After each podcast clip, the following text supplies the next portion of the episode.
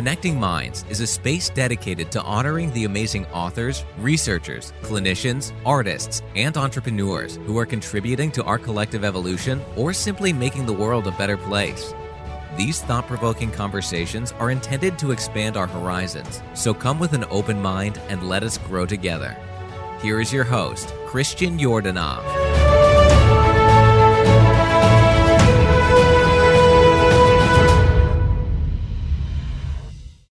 Hello and welcome to the Connected Minds podcast. My name is Christian Yordanov, and thank you so much for joining me today on this eighth episode of the podcast.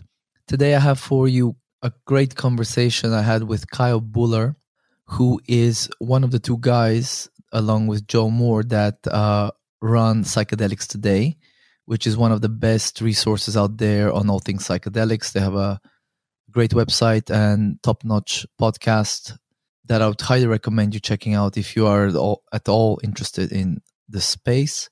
On the conversation with Kyle today, we discussed his near death experience and basically how that shaped who he is today, how it shaped his interests into exploring transpersonal psychology, um, other non ordinary states of consciousness, of course, psychedelics, breath work and things like that. So he has a lot of great insights.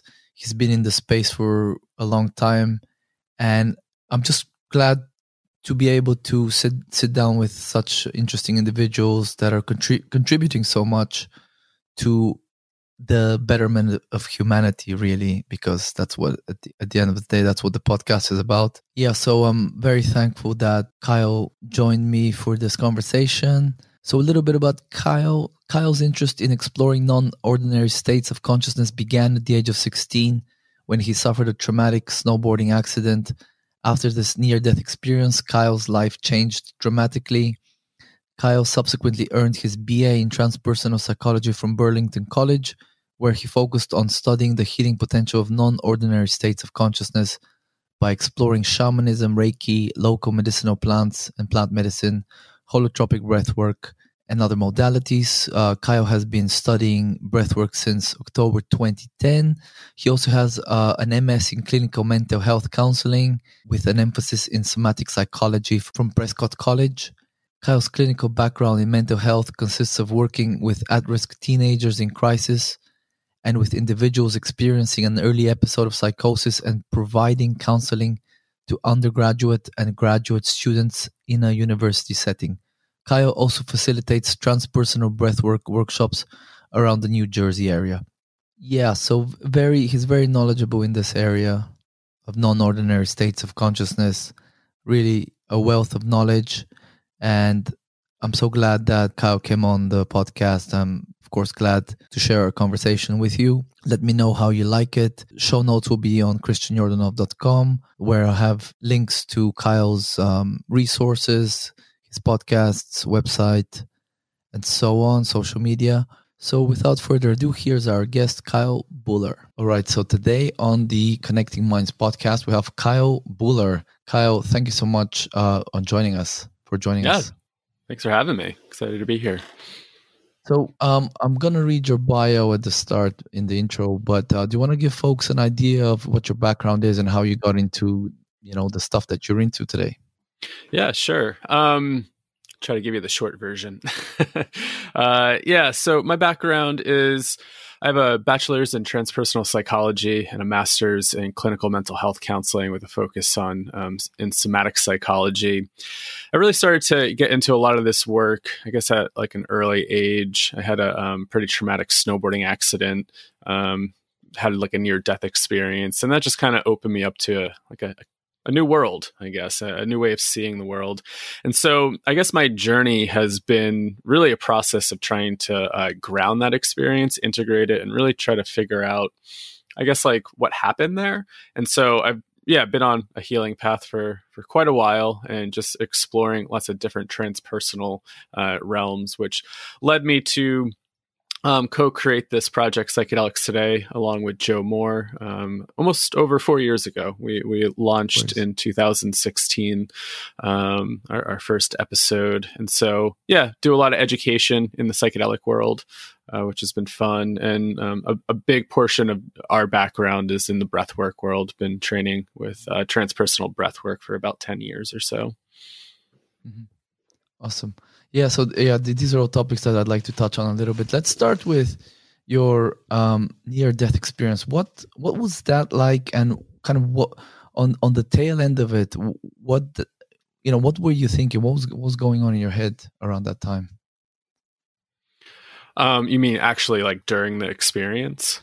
Yeah, so during the experience, then after, and like any revelations or insights that you had, this kind of stuff. Yeah.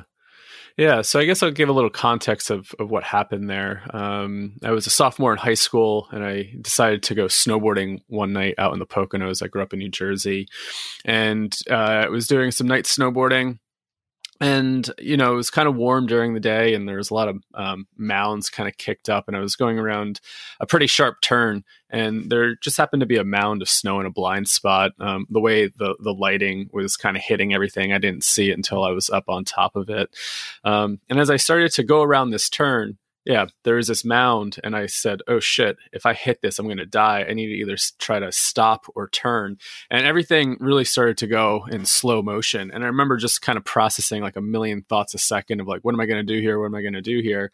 And it just felt like no matter how much I tried to stop or turn, um, you know, I was just going too fast. And I hit this mound of snow, and kind of time sped up, flew through the air about 30 feet or so, and nose of my snowboard hit, my shoulder hit, and I, I heard a loud pop. And I immediately thought, you know, I, I either snapped a rib or, you know, something in my shoulder, uh, just immense pain right away. Um, I slid down the hill a little bit. And I remember just, you know, feeling this pain. I couldn't breathe, felt like I got the wind knocked out of me. And um, I was just laying face down in the snow, grunting, um, kind of like these death grunts, like, ugh, ugh. And uh, my brother and his friend came up behind me and um, you know they, they saw that I was pretty hurt so they went to go get ski patrol. And so i was just laying on the mountain by myself um, and i just kept watching all these people whiz by me parents kids and, and nobody stopped to really say hey are you okay? Besides these uh, two punk ass snowboarders um, and they stopped to ask me if i was okay if i had a light and they were smoking cigarettes. But i'm really thankful that they stopped by um, and you know these are the people that like i would probably be judgmental about and be like oh they're the ones that hang out in the terrain park and throw snowballs at you while you try to do tricks and call you really nasty names. Um, but yeah. those were the ones that that stopped. Um, and they put a snowboard in front of me. So when people were coming around the turn um, they didn't just run right into me. Um, so my brother came back about like 30 40 minutes later and said you know nobody's coming. And i was like well what, what do you mean nobody's coming? He's like i don't know. I just i told the lifty but um, they didn't really do too much. Um, so luckily it's a small mountain um, and there's patrol that comes by every so often. So luckily you know uh, a random ski patroller stopped saw that i was injured and uh, tried to take some vitals and brought me down. They, they got a toboggan um, brought brought me down to the first aid. So when I was in the first aid station, um, you know, the the the responders were kind of freaking out, saying like, you know, your ribs are fine. There's no bruising, there's no swelling, um, but you have really low vitals. Your pulse is low. You look really pale. Um, you know, we think you have internal injuries. And at that moment, the first thought that pops in my head was, "Oh shit, I'm going to die tonight." And. I grew up and I wasn't very religious, but um, you know, at that point I started praying to God and I said, God, you know, I never really uh, talked to you or anything like that, and I don't even know if I believe in you, but I, I just don't really want to die tonight. Please, please help me. Um, so thankfully they they called for a helicopter and medevaced me out and i just learned this a few years ago um, talking to my dad i guess after they they um, they got me in the ambulance to take me to the helipad. Uh, I guess one of the first responders just looked at my dad and said, "Your son's in his golden hours. He may not make it." Because um, I guess they knew I had massive, probably internal bleeding or injury, and, and it was pretty serious. Um, so yeah, luckily they medevaced me out. Um, and you know, it was New Year's Eve. I was supposed to go to some some of my friend's house, and my my phone's just blowing up, and you know, uh, it just kept ringing and ringing while I was getting medevaced to the hospital. And um, found out later, a lot of my friends were pretty pissed. They thought I was ignoring them, but they didn't know what was actually going on.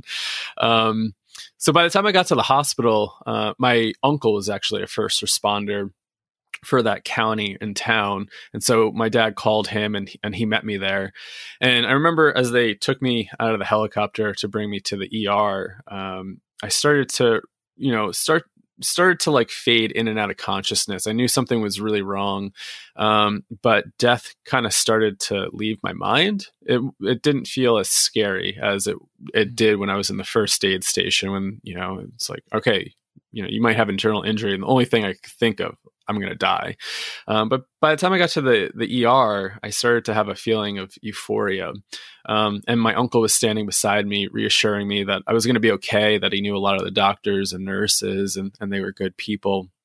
Um, I had this really interesting thought while he was uh, standing beside me, thinking like, "Here's somebody that's family, like blood related.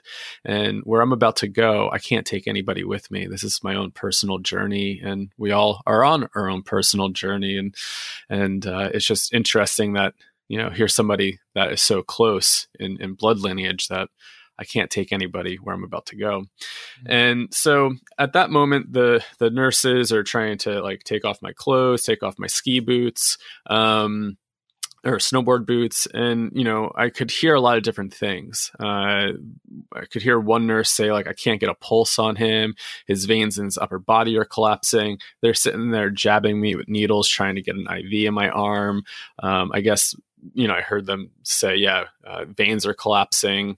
Uh, his yeah his veins in his upper body are collapsing. I remember they had to um, i guess get an IV tapped in my femoral artery. I just mm. remember them getting this huge needle and, and my uncle looking at me and being like, I feel sorry for you. It's going to hurt. Um, yeah. And at that point, it felt like it's always so hard to put into words, but it felt like a part of me entered into this oceanic feeling. It was like consciousness is everywhere. And I started to tap into this like ocean of of uh, of knowledge, of emotion. It was like I could feel everything in the room at that point. Um, and I could feel all the anxiety of the nurses rushing around because they they knew I was in pretty bad shape. But there was a part of me internally that just was really content with everything. Um, as I'm watching all this chaos unfold, I'm just kind of sitting there uh, or laying there being a little blissed out. And so they told me, you know, they needed to uh, figure out what was going on. So they did a sonogram on me and found that I had massive internal bleeding. You know, they're like, this is why you feel sick. This is why you're in a lot of pain. You have massive internal bleeding. You have blood all in your abdomen. Um, you know, we need to get you to a CAT scan to see where the bleeding's coming from. So when they uh, got they they got they got me a CAT scan, I remember sitting in the machine, and this is when things I guess really started to take off. Uh, was uh, the pain was just so unbearable. Um, every time I took a breath in, it hurt so bad. Um, I felt like I was submerged in a tub of ice water, and because there's no blood circulating, you know, through my body, and um, it was just so cold and you know i could just hear the doctors on the other side of the room give me instruction like you know breathe in breathe out and i really started to um, you know close my eyes and, and start started to go inward and i could just hear the doctor say don't fall asleep kyle don't fall asleep stay with us stay with us and the only thing that i could think of was like well well that's the only thing I can do. It's it's just I, I can't deal with this pain anymore. Um, and as I started to really fade away, I was I felt like I was on the other side of the room with the doctors. I was having like this inner and outer body experience. Um, it's so hard to kind of put into words and explain, but it was like I was really in my internal experience, but I was also everywhere at once. Um, and there's this, I, I, say it's like a voice, or it felt like this, uh, this like I don't know, white light that was kind of coming over me, like a ball of light. And, you know, I don't think it was necessarily an external voice it felt like maybe it was like internalized. But something came over me and said um, you know you're going home relax into this experience. Um, you're going back to the stars where we all come from. Um, and, you know, this physical life is going to cease to exist, but you're going to continue onward. And the more you struggle with it, the harder it's going to be. So the more that you can relax, the easier this transition will be for you. And so at that point, I really started to relax into it. Um, I started to kind of go inward. It was like this going inward meant kind of going outward too, in, in a sense. And it felt really blissful and beautiful, um, filled with a lot of love. And um, the doctors ripped me out of the, well, didn't rip me out, but they took me out of the CAT scan machine and then um, brought me to the the operating room and you know they told me that I ruptured my spleen and I had massive internal bleeding and they needed to do emergency surgery. And so the last things that I remember, the last words I heard was they were telling me something about anesthesia and they, were going to start counting backwards. And then um, yeah, the last two words I heard was, "Should we use an electric razor or a straight razor?" and uh, and then I just I, I completely blacked out, and um, you know I, I woke up uh, as they were wheeling me back to the the ICU after the surgery, and I remember as they were wheeling me. I just like shot back in my body. It felt like my soul just like woke up. I like came back and I shot up um, out of the stretcher and I just violently was shaking and uh, i could just hear the the nurses say he's awake and he's cold. And then i passed out and and finally woke up in icu with my family all around me. Um, really kind of worried and also really relieved that i was okay. That is such a i sometimes bang on about how badly we're dealing with the chronic disease crisis but that's one thing about our medical system is in these it's just miraculous what they can do to to bring someone back from the brink. Oh yeah, I mean, I always say Western medicine is wonderful for emergencies. Um, you know, without it, I wouldn't be here. Uh, yeah, but yeah. for chronic, we're, we don't do too well, I think, in preventative health care. yeah, but for emergency medicine, I mean, it's it's life saving. Yeah, yeah. So, what what uh, can you uh, discuss with us the um, recovery process? What was that like for you, kind of integrating back into normal life after that experience? Yeah, thanks for asking. Um, yeah, it was definitely a process. Uh, you know, the first few days in the hospital were super hazy, but um, as I started to really kind of regain consciousness in a sense of like trying to understand what just happened, um, it started to become really difficult. Um, you know, the analogy that I make is it, it, felt like I woke up with a map on my chest. Um, and the map really kind of showed me how the world worked in, in some regard. And, um, you know, whether that's ultimate truth or not, I don't know. But that's how I felt at that moment. It was like I saw something how, how some of this works. and it felt true to me in that moment. And so, you know, coming back from that, I really was trying to figure out like, you know what happened to me where did i go who who did i speak to um, and i didn't have this like traditional near death experience that people talk about of like going down the tunnel of light meeting you know maybe angels or they go into some sort of city and maybe they they um, meet some of their ancestors um, it was like I just had this felt knowing, this felt sense of knowing deep in my bones that part of my spirit, soul, something went somewhere. And it was like I couldn't really um, remember everything. And it, it, felt like it had some sort of, it felt like it haunted me. Like, what the hell just happened? Because now the way I'm viewing life is just so radically different. And being 16 with this new way of seeing the world is really difficult. I mean, most people at that age, you know, I was a sophomore in high school, so most people are either worried about like, you know, relationships and, you know, teenage things, um, yeah. maybe trying to get drunk and or doing drugs and experimenting, finding out who you are. And I'm grappling with this deeply existential crisis of what the hell just happened to me and why am I here? Um, so coming back was was very difficult. I was on a high for about like you know, three to six months, like, oh my God, I'm so thankful to be alive. Um, but then a lot of the existential dread started to seep in. And I think I was just grappling with a lot of philosophical questions of like, mm-hmm. you know, why did I come back? I felt like I was really kind of accepting my fate there. And, um, you know, why did the doctor save me? Like I was about to go on this, this journey and I don't think I, I really should like, I don't think I really should be here. Um, you know, now I'm so thankful that that happened. Um, but you know, these are some of the really deep uh, emotions that I was that I was grappling with during that time. Um, so I had to, you know, sink into a pretty deep depression at times, uh, a lot of kind of suicidal thinking, and you know, the suicidal thinking was more along the lines of wanting to bask in that that sense of love, because you know, as I said when I was laying in the CAT scan machine something told me I was going home. And that sense of home just felt so nourishing, so real, and so exciting. Like, oh wow, this is what we all wait for. Um, this one moment to to go take this journey. And um, so I just spent a lot of time, I guess, like either just thinking about that state and wanting to go back there because it just felt so blissful and and homey. And you know, being here in the world is sometimes really difficult. There's a lot of suffering that happens here, and a lot of a lot of pain to hold on to. And I think I was just really open and, and really sensitive to that coming back, where I really just spent a lot of time trying to escape and just I guess do a lot of daydreaming and, and had a lot of ideation about what would that be like if I could go back there right now.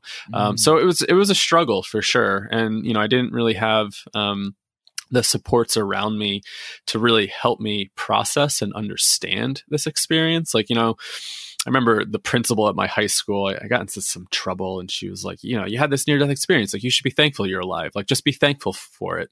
And in the back of my mind, it was like, but I don't think you understand psycho spiritually what's going on with me.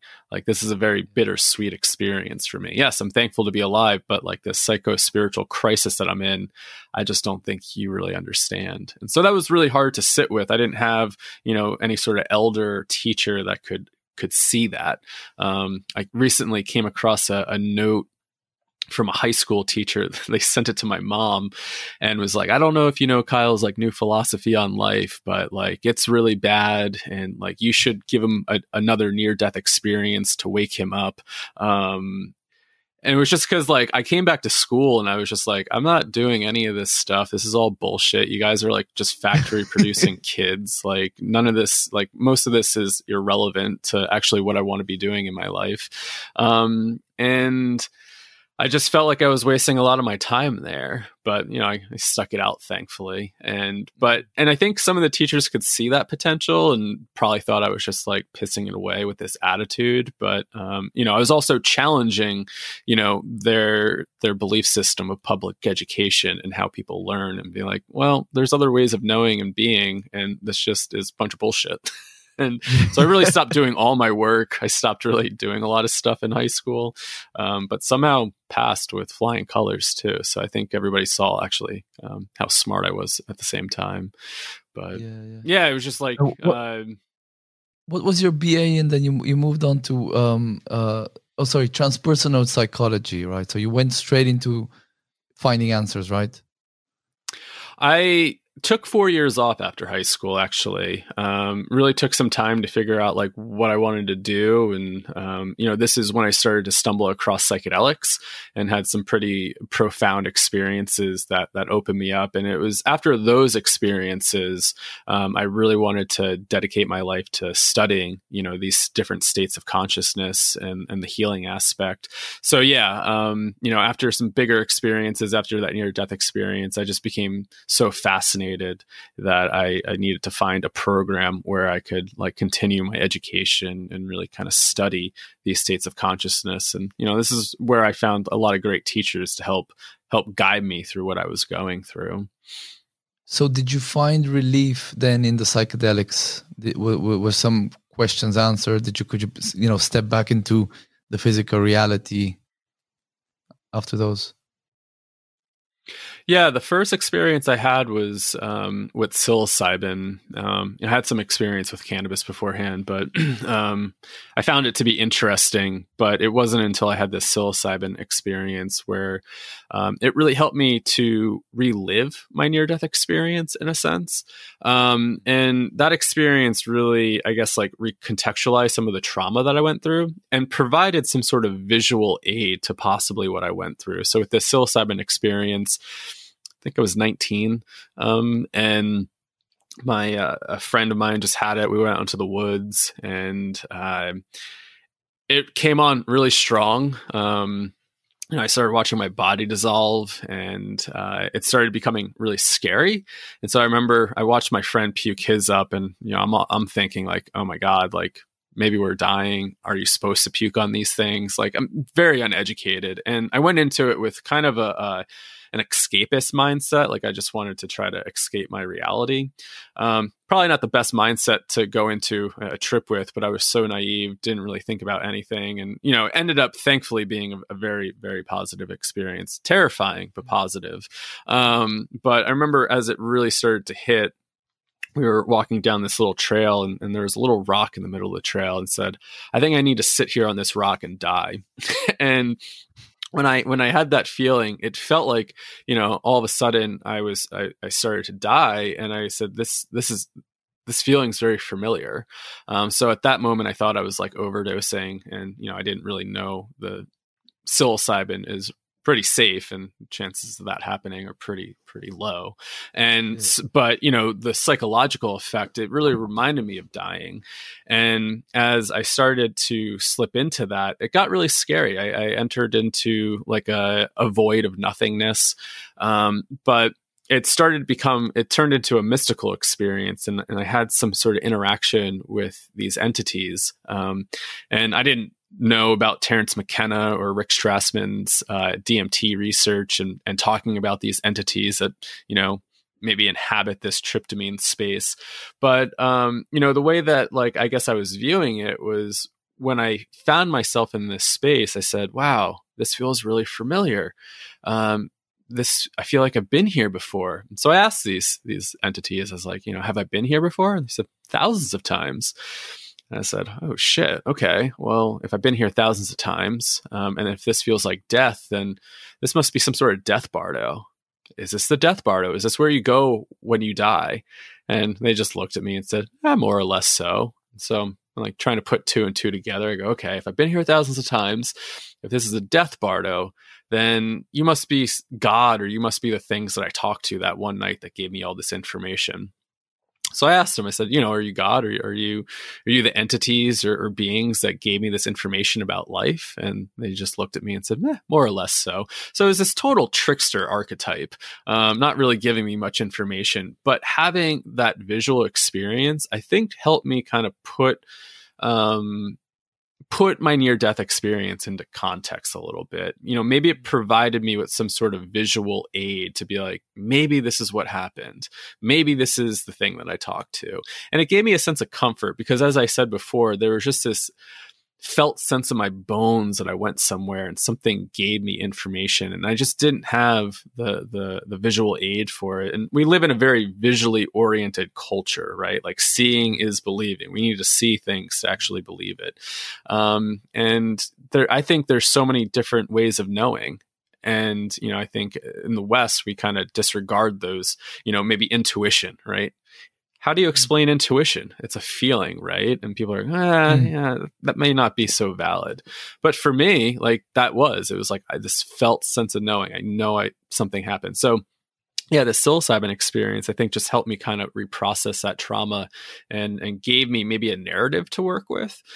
Um, and that was just so fascinating. And the the eerie thing was like, how the hell could I eat this like thing that grows out of the earth that's natural that produced a near death experience all over again for me. Um, so just that experience alone just fascinated me so much. Um, and it really kind of got me on track. It, it, got me fascinated about life again. I was so thankful to be alive after that point. Um, and, you know, I was like, I think I need to dedicate my life to, to studying this. I'm just, you know, mm. too fascinated by it. It's just too interesting not to explore. And what, what, why do you think the entities told you you've, you've been here thousands of times? What do you reckon that means? I don't know. Like I said, like in that experience, it felt like it was a realm, you know, uh, some sort of like Death Bardo realm. And it's like, you know, if we believe in reincarnation, could this be you know some sort of realm where we go to? Could it be some sort of spirit world where we go to? Um, so in that moment that's what it felt like. Like my my spirit my soul has been to wherever this place is. Um, and i guess like when i think about it and um, and when i think about like the near death experience and just life and death in general like i kind of always say like uh think especially thinking about these really far out psychedelic experiences where like you, you kind of leave your body and, and, you start looking at your hand and you go what is all this? you know? Um, that you know it's like when we die we go into this this cosmic womb this cosmic void. So that's where we're born from and that's where we go to. Mm. um, and maybe there is something so familiar about wherever we do go. If if you know if you believe that your life continues on if your soul continues on um, you know does it have to go somewhere? And maybe there's this this realm that we we go to. Um, for me as i was dying like i said it felt like i was going home. So maybe you know i've been to this place before on a soul level and, and maybe it felt like home to me. So i don't know it's so hard to actually like yeah. know sometimes right? It's life is such a mystery. Absolutely. absolutely. And you know this kind of reminds me a few days i was talking a few days ago i was talking with my sister and I just I, I was actually talking about uh, Christopher Bache's work, um, and about Ian Stevenson's work with uh, kids that remember past lives, and about re- I, I asked, you know, do you believe in reincarnation, this kind of stuff? And she's like, I'm on the fence, this kind of stuff. And I started t- telling her about Ian Stevenson's work and um, Chris Bache's book, uh, Life Cycles. And at one point, she stopped me and she said, you know, uh, my, my nephew, he has told her at least two or three times. He's like on he's five, you know, but he's, before he's told her at least two three times something along the lines of, you know, mommy, when when you die, you you you then go into a new body, something like that. Mm. So, you know, it kind of it, it's it's and she's like, did you hear hear that on TV? Did you hear that in school? No, no, I just know. I just know, and it's just kind of you know when we're young and we don't have all these psychological layers on top maybe we can tap into that space more and yeah. Um so yeah so what um so okay so you you, you did some some psychedelic uh you had some psychedelic experiences. What was then your journey like through um you know doing the ba doing the ma how how did it, your understanding of uh basically the world life the universe uh existence how did that kind of transform or develop yeah, thanks. Um, you know, I when I started my uh, BA, it, it, was such an interesting program. It, it, felt like I was just chatting with an old advisor from there. It kind of felt like Hogwarts. Um, it was such experiential learning, where like um, you know, I just had classes in like um, shamanic practices. I got trained in Reiki. Uh, you know, I had like um, a dream retreat where I'd go to like my teacher's house and um, we'd spend the week camping in his yard and, and doing dream analysis. Um, you know, I was able to uh, do holotropic breath work and get school credit for it and ended up studying with teachers there. but something that that really stands out was when I was taking I think it was an eco psychology course, and the teacher um, that was teaching it is a shamanic practitioner, um, part Cherokee and Lakota and European roots, and you know I, I told him about my story, and he said, you know, that's a shame. Um, you know, if you lived in a traditional culture, the elders would have stepped in to teach you this new way of being and seeing the world. Um, and unfortunately, you know, you grew up in your culture and you didn't have that. And so you had to really kind of figure it out on your own. So, you know, the way that I really see uh, the work that I was doing during my undergrad there was really trying to explore all these different frameworks um, for trying to understand my experience. Um, and and really, it was a, a time for a lot of self exploration. Like I was doing a lot of deep inner work in that program, um, and just so thankful that it was around. I mean, I, I think about that and go, that was a very very unique experience. But it really kind of provided the framework for me to to explore these states of consciousness, help me to develop some theoretical orientations around it, and think about it, um, you know, on, on, different levels from you know j- different traditions, and um, yeah, so I think that was probably the, the thing that really stuck out about this whole process is um, really just developing more insight and frameworks around these experiences. So, and, and it's interesting um, to kind of see my evolution here. Um, I was just thinking about this other day uh, during a course that we teach. Just you know, I had this really big experience, and then um, you know, tradition. There's there weren't a lot of transpersonal psychology programs out there. Most of them are master level programs, um, and you know, you think you have to really um, learn the foundations of psychology before kind of jumping into the the, the mystical and, and spiritual traditions and techniques. But I was just so blown open that I needed to find a place where I could really focus on that. And so, you know, I really spent a lot of time there kind of in these non-ordinary states um, by doing so much inner work. And then with my masters it was almost trying to ground that experience by really focusing on the body um, and really how do we take these experiences and you know process them through our body. And that was a, one of the reasons why i focused on a lot of the somatic research was you know how do we deal with trauma when it's like i spent so much time i guess like in these ethereal realms um, and it was really ungrounding. And and sometimes I felt like I was just like kind of way far out there in, in la la land most days, just kind of thinking about this stuff. Um, and that was, I think, the one thing that breathwork taught me was how do we really s- embody these these um, experiences, and how can we work with the body to process it. Um, especially with the early psychedelic use was like very cognitive very spiritual very out there but it left me really really ungrounded and um I think I needed to come back to my body. So just kind of also thinking about that evolution of being completely blown open and spending time in, in that space, and then really trying to um, take an approach, uh, really with like trauma informed approaches, the somatic, to really ground and, and, start to be here in the moment. Mm-hmm.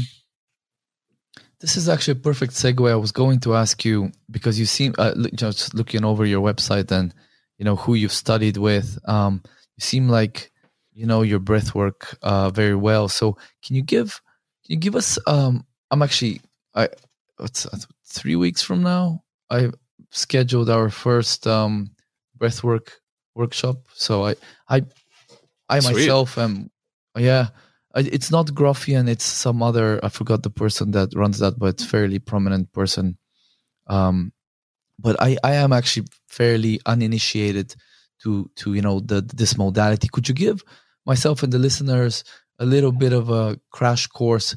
What what is breath work, um, and what what does it do to the body and the mind when when one you know engages with this modality? Yeah, um, so breath work is an umbrella term. Um, really, just a lot of different breathing modalities out there, right? If we look at um, different cultures and traditions, they use the breath in all sorts of ways. But you know, if you look cross culturally, breath and life force and spirit were all words you know used together. Um, and so, you know, I think in a lot of traditional cultures, they really kind of honor the breath and the power of breathing, and just really connected to to the life force. I mean, you know, I think about this um, in general you know, we come into the world with our first breath. And, you know, as I was laying in that CAT scan machine, you know, my breathing slowing down is like, you know, when when is my last breath going to be there? So, you know, breath has always been tied to this life force, this this spiritual essence of who we are. Um, it's what keeps us going. So, you know, there's a lot of different traditions. The tradition that I come out of um, is in the lineage of holotropic breath work, and so um, yeah, I studied holotropic breathwork uh, at Burlington College. My teachers are holotropic breathwork uh, certified, and they've been running workshops for 25 years. And just a disclaimer for like trademark sense. So, like, I have experience participating in holotropic breathwork workshops, but that's actually not what my training is in, and I don't facilitate um, holotropic breathwork. My teachers are passing their work on as trans dream shadow transpersonal breathwork. Um, and so, in this lineage, um, so it comes out of the work of Stan and Christina Grof. And Stan Grof is a Czechoslovakian American psychiatrist. And he did a lot of uh, research in the realm of of psychedelics. I mean, he's probably as Albert Hofmann, um, the father of LSD, said. You know, if I'm the the, the father of uh, of LSD, then Stan Grof is the godfather. you know, he's had so many different experiences. I think he's had over maybe like 4,500 to maybe 5,000 um, experiences sitting with people in clinical situations. Um, so he was uh, experimenting with with psychedelics early on in the 50s and 60s left czechoslovakia came over to america and um, was still continuing research uh, down in, in maryland and uh, using psilocybin. And then the counterculture hit, and all this research started to dry dry up. Um, and so he found himself over at Esalen, a little hotspot over in Big Sur, California. And he was uh, a scholar resident over there, um, writing his books up and kind of maybe looking over some of his clinical notes. And um, he was just invited to, you know, lead some workshops. And there was a lot of stuff going on in that time. A lot of experiential therapies came out of Esalen. And, you know, um, the one thing in some of Grof's work, um, he wrote in LSD psychotherapy that you know for helping to resolve people's like maybe unprocessed psychedelic trip, sometimes breathing heavily would then activate their experience and help to resolve whatever process. So you know he had a little bit of this knowledge, and then coming over to Esalen, um, you know, with all these different traditions that possibly use breath um, from the yogic traditions, um, meditation traditions, and so him and his wife Christina ended up developing developing this breathing technique that involves deep, intensified breathing. Um, wearing eye shades i guess you don't have to but you know being in a, a, low lit room something that possibly covering the eyes just to really help the internal process um, with loud evocative music. And by engaging in this practice it can really um, kind of elicit and foster these non-ordinary states of consciousness um, could be really similar to, to a psychedelic experience. And so you know he really kind of took his framework and, and his work with psychedelics and, uh, and applied it to this holotropic breathwork modality. And um, it's it's very fascinating um, the the amount of you know just the variety of experiences that that people can have um, and so you know there's a lot of different breathwork techniques out there and I you know see a, a, rise in all sorts of modalities that people are offering right now which is is really wonderful um, to just see people get out there it's a very powerful tool kind of cliche at times, right? Like take a deep breath, be able to control your emotions, but there's also a lot of science behind that as well. Um, as for the non ordinary state experience with breathing, I mean, I don't think we necessarily know from, you know, um, neuroscience and whatnot actually what's going on there. You know, I guess you could correlate it to a change in, um, you know, blood alkalinity does change the pH of the blood a little bit by deeply um, breathing. But, uh, you know, as for some of these like really big transpersonal experiences, I don't really know what's happening there, and, that, and that's what's the fascinating thing about the technique. Um, you know, from my experience of studying a lot of different like traditions and and studying the psychedelic world, is that there's all these different vehicles to get to these non-ordinary states whether it's chanting singing drumming um, you know isolation in like a, a cave traditionally um, to breathing and to plant medicines and psychedelics and all the experiences that we experience with these techniques, they're all inside of us. You can access it always. It's it's all inside, um, and these are just different vehicles and, and different just tools to get to that similar state you know there might be different flavors um, right? Like psychedelics obviously foster a very profound experience at times um, and a little bit different than breath work but also can be very similar to breath work. And so i really kind of focus on this internal experience and these are just different pathways to get there. And um, do, what kind of uh, before and after work in terms of integrating the experiences do you I know you. I think you facilitate the the workshops, the breath work uh, workshops, correct? Do you do actual kind of like talk work with people to help them integrate experiences? Uh, is is that necessary? Do you think or? It really depends. Um, you know, sometimes people have some really big experiences that they want to process. Um, you know, if they're working with a therapist um, that is open to kind of exploring non-ordinary states, I definitely encourage people to um, reach out to do therapy with somebody. Um, you know, the integration process after breath work, um, we really focus on art, and so after you have a breathwork session, like right after you get up off the mat and you go into another room and you do some artwork. And so that's really part of your integration process. And then for more post workshop, um, you know, sometimes people want to reach out and just like chat about their experience, but I also really encourage people to, you know, if they have a therapist to to bring some of that work there. But um, you know, I think the important part of integration is being able to embody some of the insights that like you you experienced. Um, you know, this is a really important part of psychedelic work. Um, you know, I, I, had a student in the past that um, was from Brazil and uh, part of some of the ayahuasca traditions down there. And, you know, she was saying, you know, the real work begins after the ceremony ends, right? Like, um, you know, we can have these big experiences, but they only offer some, uh, a glimpse into what is possible. Mm. And a lot of the work, is actually in the 3D reality. And that's sometimes really challenging. Um, how do we take what we experience and translate it to the day to day and really embody it too, right? Um, and I think this is like, you know, when I was so caught up in a lot of it, just hanging out in the ethereal realms, it's like, well, I'm not really doing anything with it how do I bring that down and and try to give back to the community in a sense um, instead of holding on to it all the time? And so you know that's definitely psychedelics today has been a huge integration project for me to be able to I guess like work with the experience and, and pass on um, some of the some of my own experiences and, and information to get out there. Um, so, and a huge it's focus a has been on integration with that project.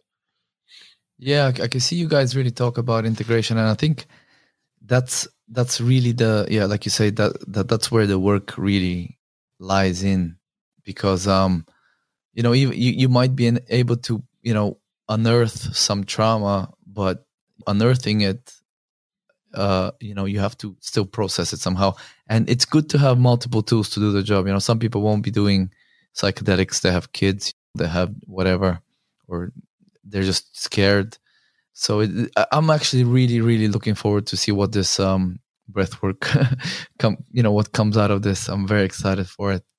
Is it uh, an online breathwork up, session? No, no, it's it's um it's in person. It's cool. it's in person. Uh, th- three hours long, I believe. It's an hour and a half. Um, and then some, you know, before and after stuff. So, yeah, looking forward to that. But um, just I just wanted to ask you now. You talk about you do spiritual emergence coaching. What is spiritual emergence, just for the listeners? Yeah. Um, so spiritual emergence is a term that was coined again by uh, Stan and Christina Grof. And um, it's kind of like a, a play on words, meaning that there's a deep psycho-spiritual crisis that's unfolding um, but it also provides an opportunity to emerge from that experience and maybe into a, a higher level of functioning a higher level of consciousness um, and really being able to kind of step into a new way of being. And so it really just talks about these experiences when transformative experiences with non-ordinary states, holotropic experiences, spontaneous experiences can really start to create crisis in our life. So, you know, a perfect example would be that near death experience, right? Had this really profound experience. It really cracked me open. There was a lot of like spiritual, mystical, philosophical undertones to it. But I mean, it left me feeling pretty depressed and, and in a crisis. Um, and so we talk about it as a spectrum, spiritual emergence in, um, on on the one side is just you know it's a process and it may not be that extreme. I was functioning. I mean even though i was depressed and was going through a lot of this existential like angst and despair I was able to go to school. I was able to, you know, keep relationships. I was functional. On the on the other extreme is when it starts to move into um, spiritual emergency, and that's when you know it could look like you know quote unquote schizophrenia, psychosis, mania. When it's you know not being contained very well, and somebody needs um, either pro, you know probably like a higher level of care. They need people possibly looking after them for a bit um, because their process is either so heightened like kind of you know just really out of control and, and maybe they do need someplace safe that they can um, sit and process whatever they're going through because these experiences can get really really intense right? Um, mm. and then you get into you know some of the thinking of like am i real? What's going on? If nothing's real then you know how do i live in the world? Or wow i found out that like i'm god and jesus so i can do whatever i want now.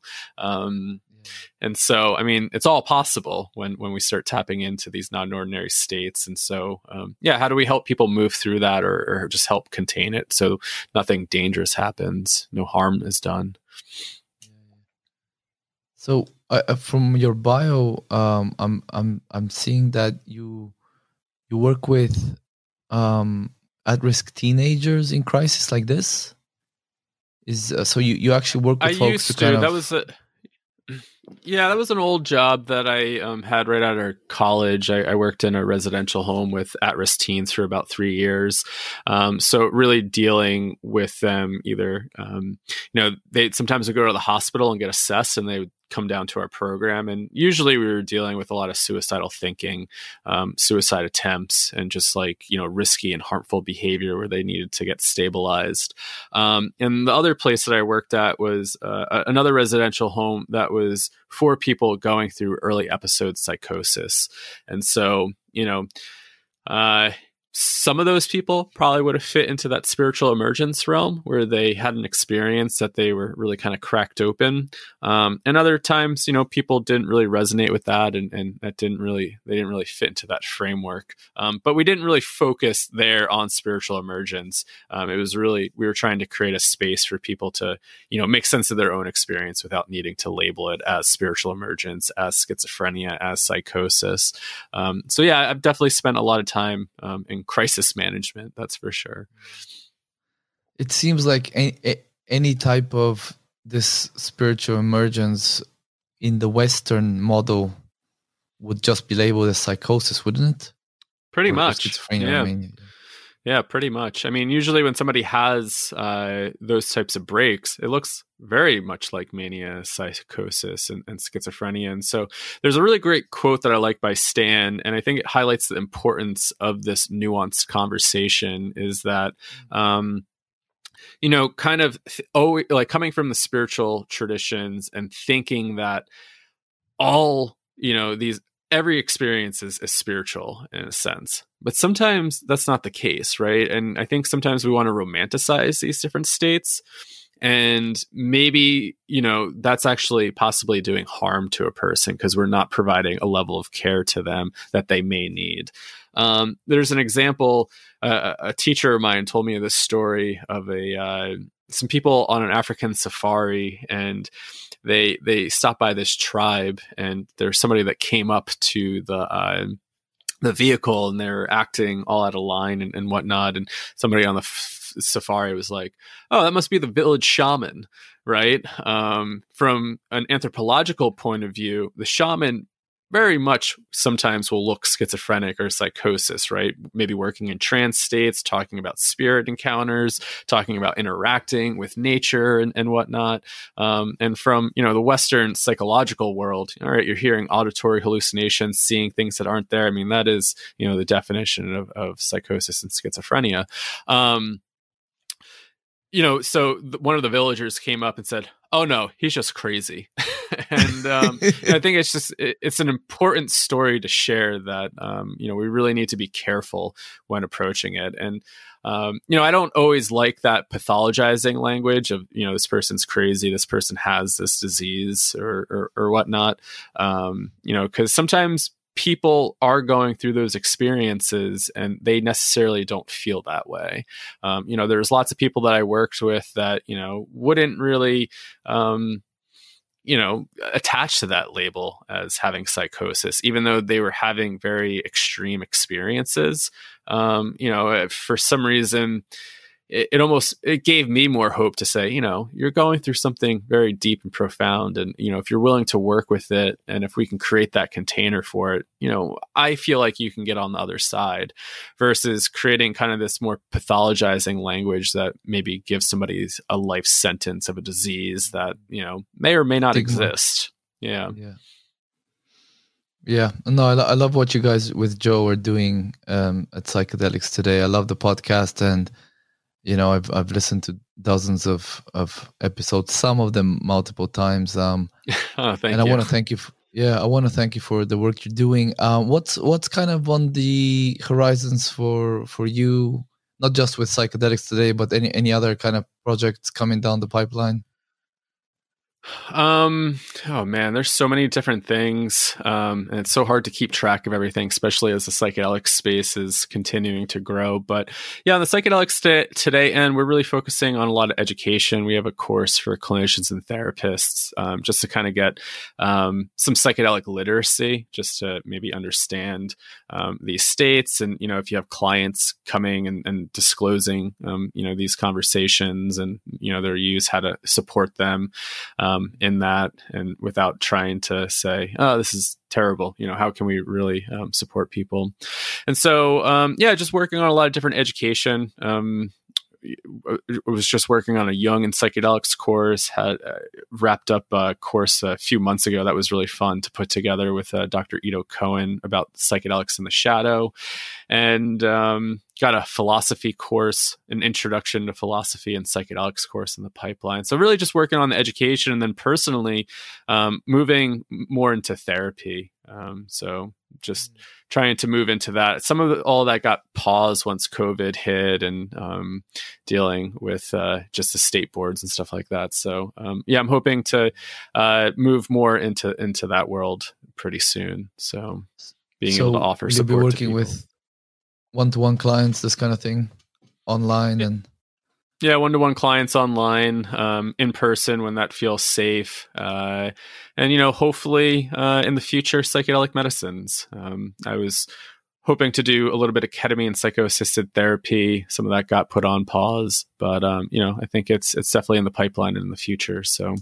I'm going to start working towards that that path, which I'm excited for. You mean you mean to become a, a therapist uh, to help folks with ketamine assisted therapy? Is it? Yeah, yeah. So being, um, you know, a therapist and the client would, you know, get a dose of ketamine to help, um, you know, them process whatever's going on, and then and then do the therapy aspect. So helping them integrate their experience and, and make sense of it and, and work through it. Um, so that's that's, that's really part awesome. of my goals. You know, it's always been my goal ever since I got into a lot of this stuff at 19. I always wanted to be a, a psychedelic therapist, and um, you know, when I started to go to school for all this stuff um, you know, I really thought it was really, really far off. But, um, you know, now it seems to be more of a reality than ever. And, you know, there's lots of different avenues to go down nowadays. And we have legal tools now. Um, you know, ketamine is, is legal and does have some psycho, like psychedelic effects, um, transpersonal, even though it falls outside the scope of traditional psychedelic. Um, but you know some of the clinical research uh, suggests that you know it's it can be really effective with uh, some forms of depression and, and, suicidal ideation so that you know really thinking these as, as tools and how can we best um, serve clients if they're appropriate for for that type of therapy um, so yeah, I'm excited to see how the, the field unfolds in the few, in the next few years. I mean, everything's happening so quickly. It's it's it's a lot to keep track of, but exciting. It is. It is. It is. Well, Kyle, I suppose unless you have any anything else to add to the you know to the conversation, I, I know I may have omitted something you want to talk about. Um, maybe you can tell tell folks where they can find you know you your work your your blogs and everything yeah, thanks. Um, yeah, if you want to follow us at Psychedelics Today, that's uh, psychedelicstoday.com. And then we're on most podcast platforms um, Google Podcast, Apple, iTunes, Stitcher, wherever you listen to your podcasts. Um, so check that out. And, you know, if you're interested in learning about um, the psychedelic field, you know, we have um, two episodes a week, usually one an interview and one kind of like a, a, dialogue between Joe and I, just kind of processing what's happening in the space and kind of, um, yeah, doing an analysis of what's going on. And then um, if you want to follow some of my personal journey, that's over at uh, settingsunwellness.com. And then same on Instagram and, and all the social handles. Um, so that's Setting Sun Wellness. So awesome. We're going to have all those um, links in there. Uh, yeah, listen, once again, Kyle, it was, first of all, it was great to hear your story. The, the, um, you know, I had heard a little bit of your story with the near death experience on some of the podcasts, but you know, you don't talk much about that. So it was actually a pretty powerful kind of the way you described it was pretty, pretty damn powerful. So, um, thank you for sharing that. You know, thank you for kind of opening up with, with, with the listeners and, um, yeah, once again, thank you so much for the work you're doing with Joe at Psychedelics today. I highly encourage anyone listening, if you're interested in this field, um, it's one of the best resources out there to educate yourself. So thank you, Kyle, for spending the time with us today. And, you know, best of luck with your projects in the future. Yeah, thanks so much for having me on, Christian. Appreciate it.